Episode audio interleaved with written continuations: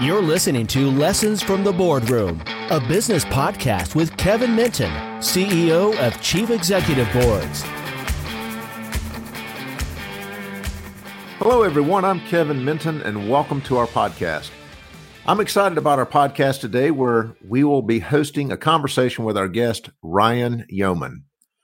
Ryan is the president of ADW, which is an OEM automotive distribution company headquartered in Columbus, Ohio.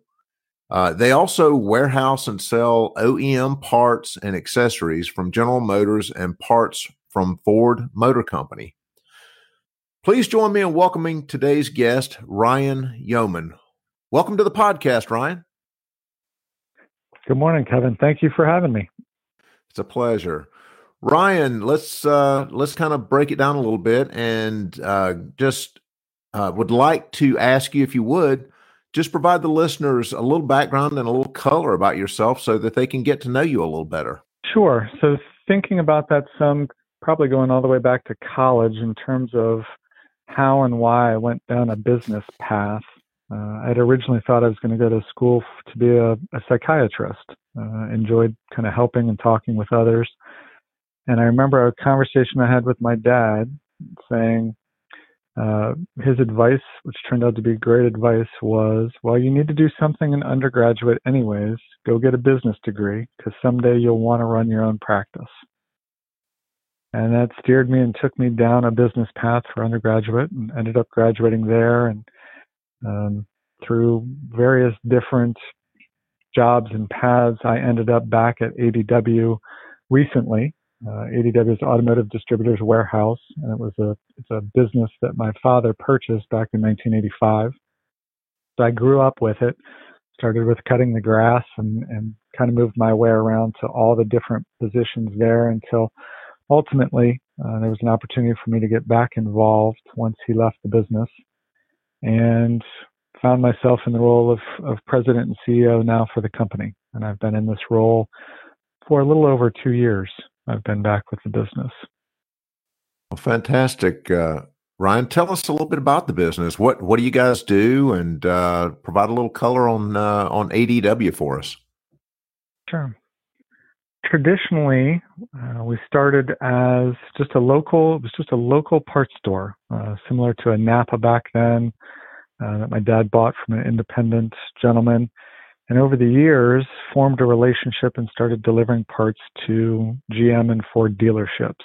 And that's really what allowed ADW to grow, uh, forming the relationship with AC Delco and Motorcraft and being a stock order expediter to the dealerships around Ohio and then ultimately Western Pennsylvania, West Virginia, Kentucky, and Indiana.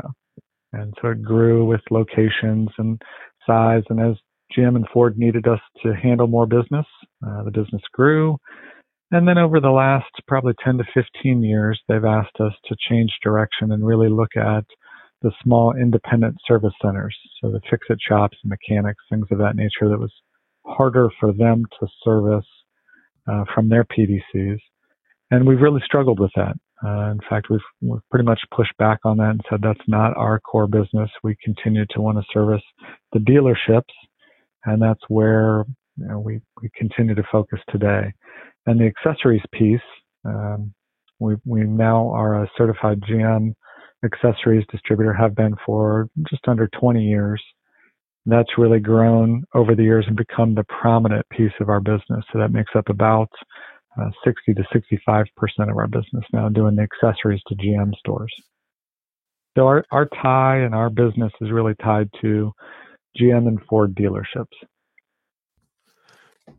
And so it sounds like the business has grown pretty substantially uh, since your father purchased it in 1985. And um, I'm sure you've seen some changes along the way uh, as you know as your father owned it and then transitioned over to you and you you got involved and and took over the business um, Tell us a little bit about that, Ryan. What's what what has that looked like over the years?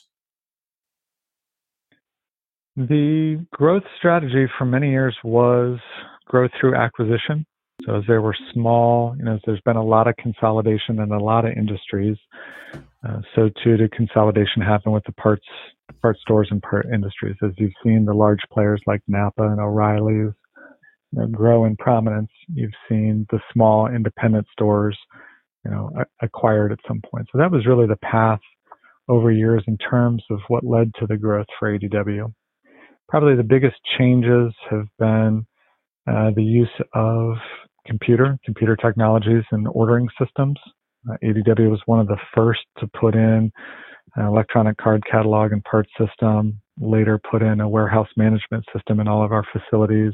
And those were, you know, su- surprisingly for a lot of folks, anybody that looks at an Amazon location would say that's that's the norm and that's state of the art. But at least in the automotive industry, uh, there's there are still people using paper card catalogs and managing their their systems and inventory just on a alphabetic or numeric system. So the fact that we introduced ways to tie into dealership systems electronically, utilizing and leveraging IT capabilities was one of the, the big things that also helped and has changed ADW over the years. Oh, wow. And so you mentioned that you have been involved back in ADW now for about two years, leading at the helm. What's been the biggest challenge that you faced uh, in running the company so far? Well, because I'm relatively new, I, I think I would say I, I, would change the wording slightly to be the biggest challenge I'm facing. Um, because I, I think it's a it's a big one that we're undertaking, and we're certainly not through it at all. And it's it's been in changing the culture and transitioning the business. Uh, I would mark probably the prior 10 years from most people's accounts, even from my father's accounts, that the 10 years prior to me joining ADW was probably marked with stagnation. There was a, a strong resistance to change which makes sense. Anytime there's a multi generational business, family business, you're going to get probably the younger generation looking to grow and expand, and the, the older generation looking to preserve. And so I think ADW was definitely in a preservation stagnation mode for 10 years prior to 2018. So coming on board, uh, that's been one of the biggest things I've been trying to tackle is really getting us to think about growth and think about new business. As Ford and GM have struggled a little bit, and they've been really investing heavily in electronic vehicles. Um, one of the things that they've done is continued to cut margin for us. So they've made it even more and more difficult for us to operate and survive. And they've changed how they want us to go to market and service dealerships. So at a time where for, you know, 10 years, we were change adverse and kind of stagnant, everything around us was changing pretty dramatically. Our margins, our customer base, the service model, what we needed to do. And that's really what I'm trying to embark on right now, what the team is working on, is transforming our culture and transitioning the business. So those were the two things that I put on the board uh, in 2018 that, that everyone told me before I came back and joined was really essential for us to do. Um, and then I'll add in, obviously, 2020 has been, you know, kind of the icing on the cake in terms of challenges that we're facing. So that those are the kind of the big things that we're going through at the moment. It sounds like not only are you having to face the, you know, cultural challenge and the stagnation and you, you may be a couple of years into that. Normally a cultural change in a in a company like that does typically take a few years to uh, to to get the the flywheel turning. Um, but that you yeah. also, uh, like you said, the icing on the cake with uh, you know maybe having to do a little reinvention of maybe the business itself. Is is that correct? Absolutely. Yeah, it's been. Uh, you know, I've laughed a couple times. I've I've had friends and board members say, you know, transforming culture is a is a pretty big, audacious, you know, undertaking that takes five to seven years. The fact that you're trying to do that and also transition business, which is a pretty big undertaking, and deal with the current environment, you, have got your hands full. So yeah, we've got kind of the, the perfect storm of things we're all trying to do and making some progress. Um, the, probably the analogy that I use with regard to the business and our folks is that it's similar to an old sailing ship. I've used the Black Pearl from Pirates of the Caribbean as a as an example, and the crew was a was a good crew. The boat is a good boat, um, but the crew was used to kind of waiting around and taking orders. And the ship was a, a sailing ship that that largely moved based on the, the tide and the currents.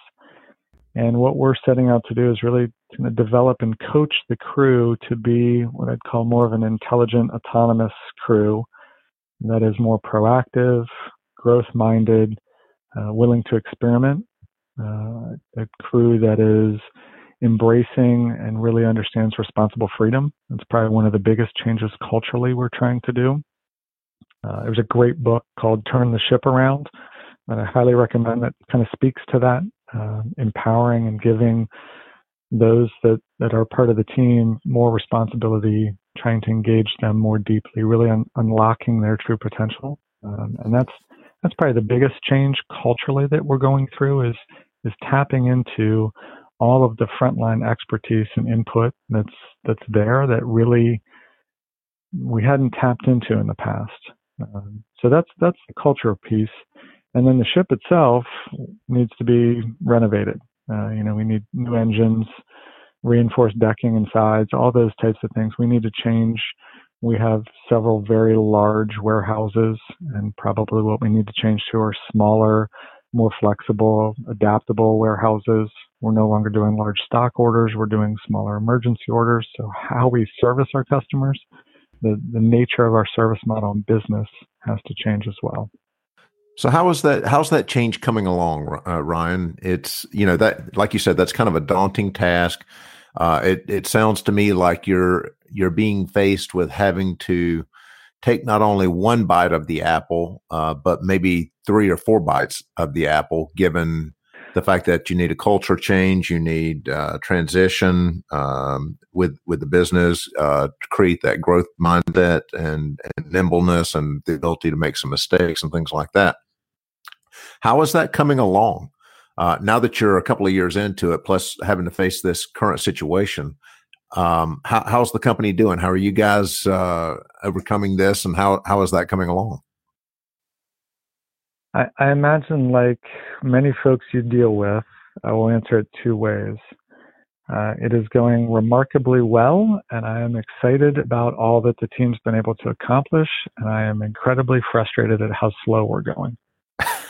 And and and really trying to to balance those two things. So patience and I think I think patience is one of those things that you you learn or earn over time. Perhaps when I was involved with ADW 20 years ago in a different capacity, I was not patient at all. And I think this time around, one of the things I've tried to do is is really take a breath and try and be patient, recognizing that transforming this large ship, turning this large ship, is going to take five years, perhaps. It's it's a it's a year you know several year process as opposed to just months. And so I think that's been one of one of the biggest learnings has been um, it takes time.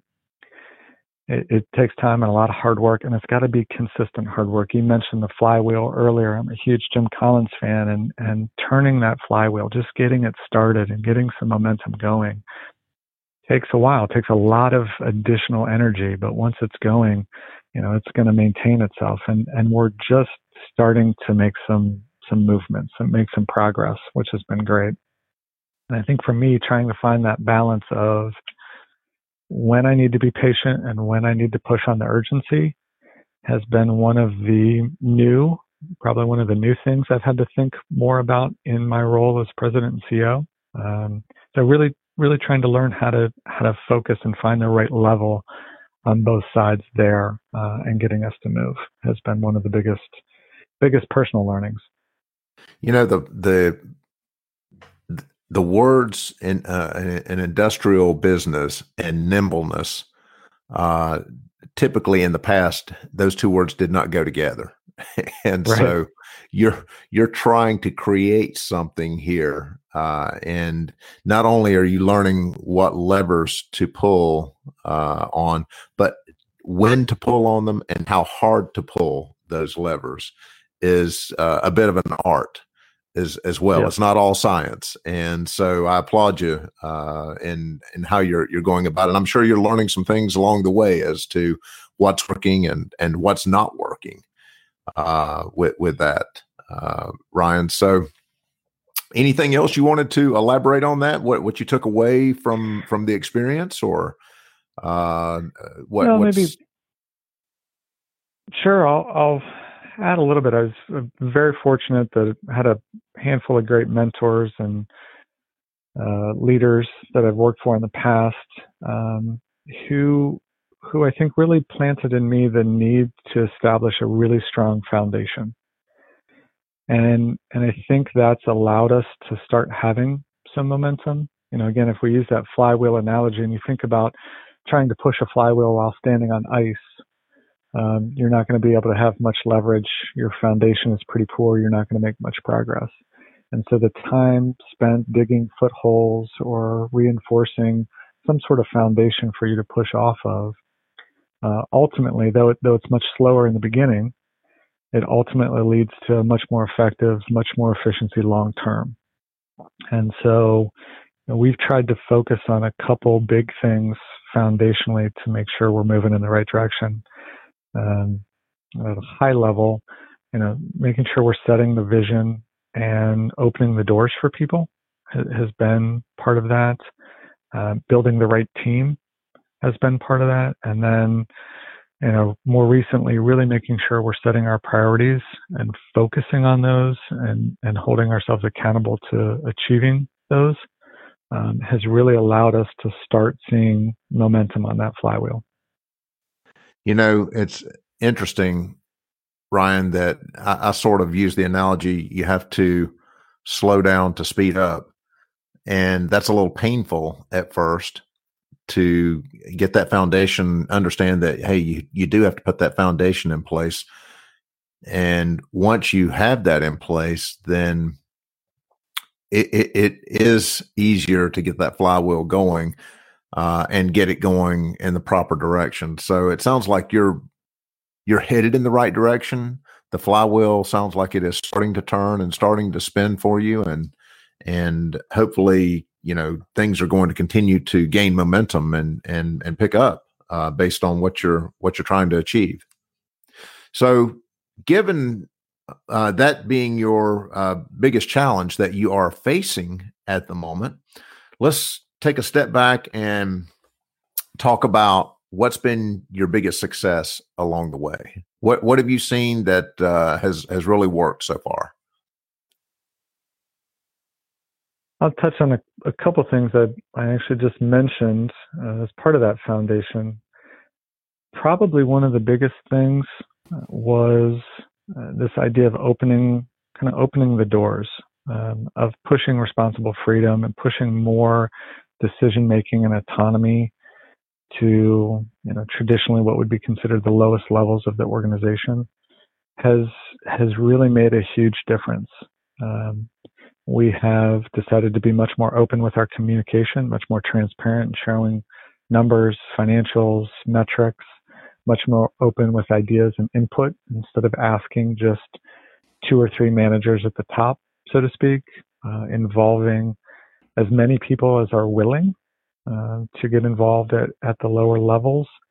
Um, that's probably one, been one of the biggest success stories is just seeing the engagement um, and and really you know there's this idea of empowering people and I love a phrase I'll, I'll paraphrase it from the turn uh, turn the ship around book in which I believe he says you know you you don't empower other people you just create an environment in which people can empower themselves.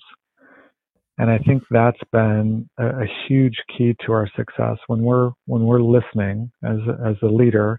If I'm willing to truly open my door and truly open my mind and listen to others, the input and the feedback, um, and tap into those, make them feel valued, make them make sure they understand that know, there's no negative consequences or repercussions that they can bring real feedback from our customers and real feedback from all the interactions they have as they're seeing it and that we'll do something with it um, has been one of the biggest uh, one of the biggest successes. And I would I would point to um, you know it's it's kind of a bittersweet compliment to some degree. I've had more people in two years come up to me and say, you know, I, I really appreciate you asking my opinion. No one's ever asked my opinion. No one's ever asked me for input. And I'm, um, you know, incredibly pleased and proud that our, that our team has embraced it. Our managers have embraced it and are asking, encouraging, and truly welcoming input, but at the same time, sort of, you know, sort of sad that, that that's a reality in our business right now. And, and as we're trying to change, that's been one of the biggest successes. Um, we haven't had people leave. We, have had people get more engaged. We've had people bring. I like to say when when people are bringing discretionary effort, then you know you've really tapped into the minds and hearts of your of your folks. When when they come to you excited some morning and say, "Hey, I was driving home and I thought about X," or this weekend I was watching TV and I saw this and it made me think maybe we could do this to me, that's a that's a very clear signal that something is going right, that, that we're doing something right, that people are engaged because they're not just kind of on the clock from nine to five, so to speak. They're given kind of discretionary effort and thought and excitement as well. So that's that's been one of the biggest successes. I have to imagine that that has really relieved a burden off of your shoulders to start to see individuals take ownership in in the organization and come with ideas. And you know like you said that that term discretionary effort if you can get individuals thinking like that and, and acting in in that way I, will just follow up with a question. Have you seen that that's relieved some of the burden off of your shoulders Absolutely, and and I certainly know I'm I am not the smartest person in the room, and I'm I am ill equipped to probably be leading this ship. So it's great that I've surrounded myself with a really good team and tapped into those who know. I'm I am not an auto parts guy. I'm not an auto or a car guy. Uh, they like to joke that I don't know the difference between a spark plug and a starter, which is which is relatively true. Um, so absolutely t- tapping into others. Um, you know, in it, in addition to tapping into others, what I wanted to focus on early on was really building trust, that that foundation of trust. You know, I'm a I'm a huge um, I like reading books. It's it's where I think I got my MBA was a bunch of books more than anything else. And a Patrick Lencioni fan. And Five Dysfunctions of a Team I think is a phenomenal book and was probably the foundation and core, maybe the first business book that I really read. And building that trust so that we're able to have that conflict, the, the debate and the discussion that leads to really good answers. So opening the door, tapping into people, making sure managers are secure enough that there's enough trust that we can get in a room and have real debate um, has absolutely lessened this feeling or this need that I may have had of me needing to know everything or have all the right answers. Um, I, I don't need to do that. I, I know that. What I need to do is make sure we've got a room full of really uh, informed people having great discussion and then be able to say at the end of the day, great, based on that, we're going left. And, and that I'm very comfortable with. Um, feeling like I need to know everything and make all the decisions uh, was just not going to work for me. I would have been a fraud trying to do that. What was it that got you started down this path? I th- I think it was actually my experience with ADW uh, earlier in my career. So I've had two stints at ADW. I was a sales manager for a, a new business group uh, in the early 2000s, and I I kind of saw how things were going and and and didn't agree with it and left and went and started a new business with a friend. He was the, the founder and helped uh, bring a company called Capterra uh, online and, and ultimately had a, successful acquisition. Uh, we were acquired by Gartner Company and got to put all these practices and thoughts together and got to learn from him probably how to do things the right way. So I had this really strong belief that if you did it in a green field, if you did it as a startup and you, you just built it from scratch, that it could be very successful. And I got to be part of that and see that play out. So coming back to ADW has been been a little bit of an experiment for me. I had this theory and this idea that this could work. I'd seen it work. I knew it would work in a certain environment, and I've I've really just been committed to this experiment of will this carry over to an established business, a business that has 35 years of history and culture and values in place, and and can you actually change one instead of start one from scratch? So some of that some of the belief in having seen it before and see it work, um, a lot of encouragement and discussion with others, you know, through to EBI and groups like that, where others are saying, yeah, this is, you know, stay the course. This this is this is the right path to be going down. Has helped tremendously. It probably was encouraging for you to know that even in a, in a greenfield startup that you saw it uh, resonate and be successful before that you probably felt pretty comfortable that hey the the formula for something like this um, depending upon it, it doesn't matter if it's a startup or if it's an existing operation the formula for for success having had success with it before in the past probably gave you the confidence that you needed to move forward down that path as well and um, so I'm gonna, I'm just gonna ask you straight out. You know, what is it that you believe that makes uh, some individuals, some companies successful, while other companies struggle? Yeah, I, think um,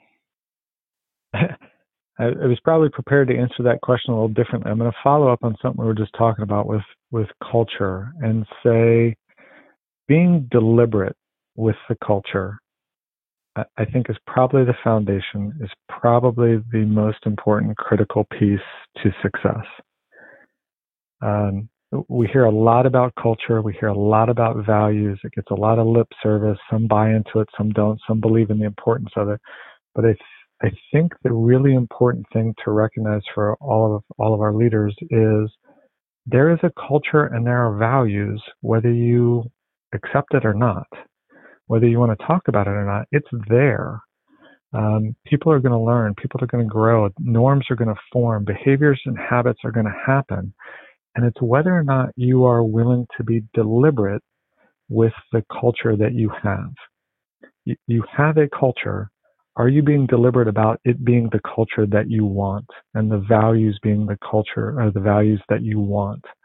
So I think being very deliberate there uh, is is a great it is really the critical first piece. And I'll I'll use another quote that I like. I used to have as my email signature from Jim Collins. Again, paraphrasing, but he he, he wrote and stated, "Greatness is a matter of conscious choice and discipline." And I, and I think that really speaks to why succeed, some succeed and, and don't. If you're not consciously choosing your culture, your value, your people, the behaviors, you know, the saying of you, you get what you tolerate.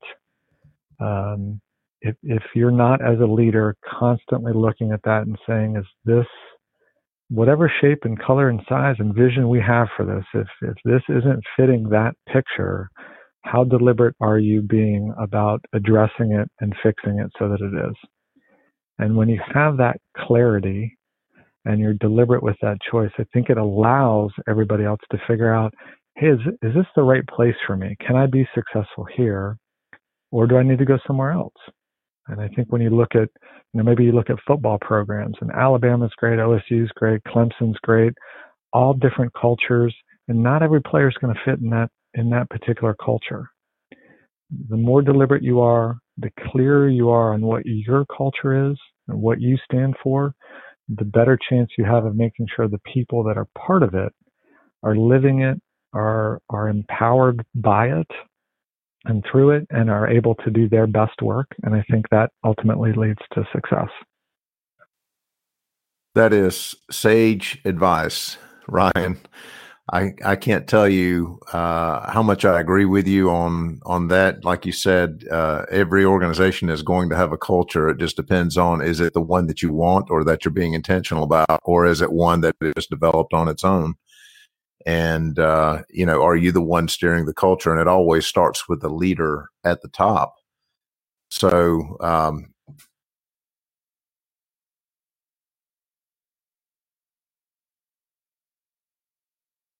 I think our our people, seeing the energy of our team and, and people right now, um, they're, they're engaged. Again, that we're tapping into that discretionary effort, and they're bringing ideas at a time where I'm I'm we're throwing a lot at them. You know, we we need to transform our culture. We need to transition our business. We need to survive 2020. There's tons of change and chaos going on. The fact that our people aren't responding as victims they're being proactive. They're still bringing ideas. They are, you know, you, you pointed it to earlier, kind of an industrial distribution, warehousing, manufacturing industries. We're not the most flexible um, and, and, adaptable. We, we use a term that is wiggliness. Our operations manager likes to say we need to be wiggly, and and seeing that our people are embracing being wiggly, and seeing that they're embracing uh, experimentation, deliberate experimentation, where we're trying to break things, we're trying to figure out how to improve things.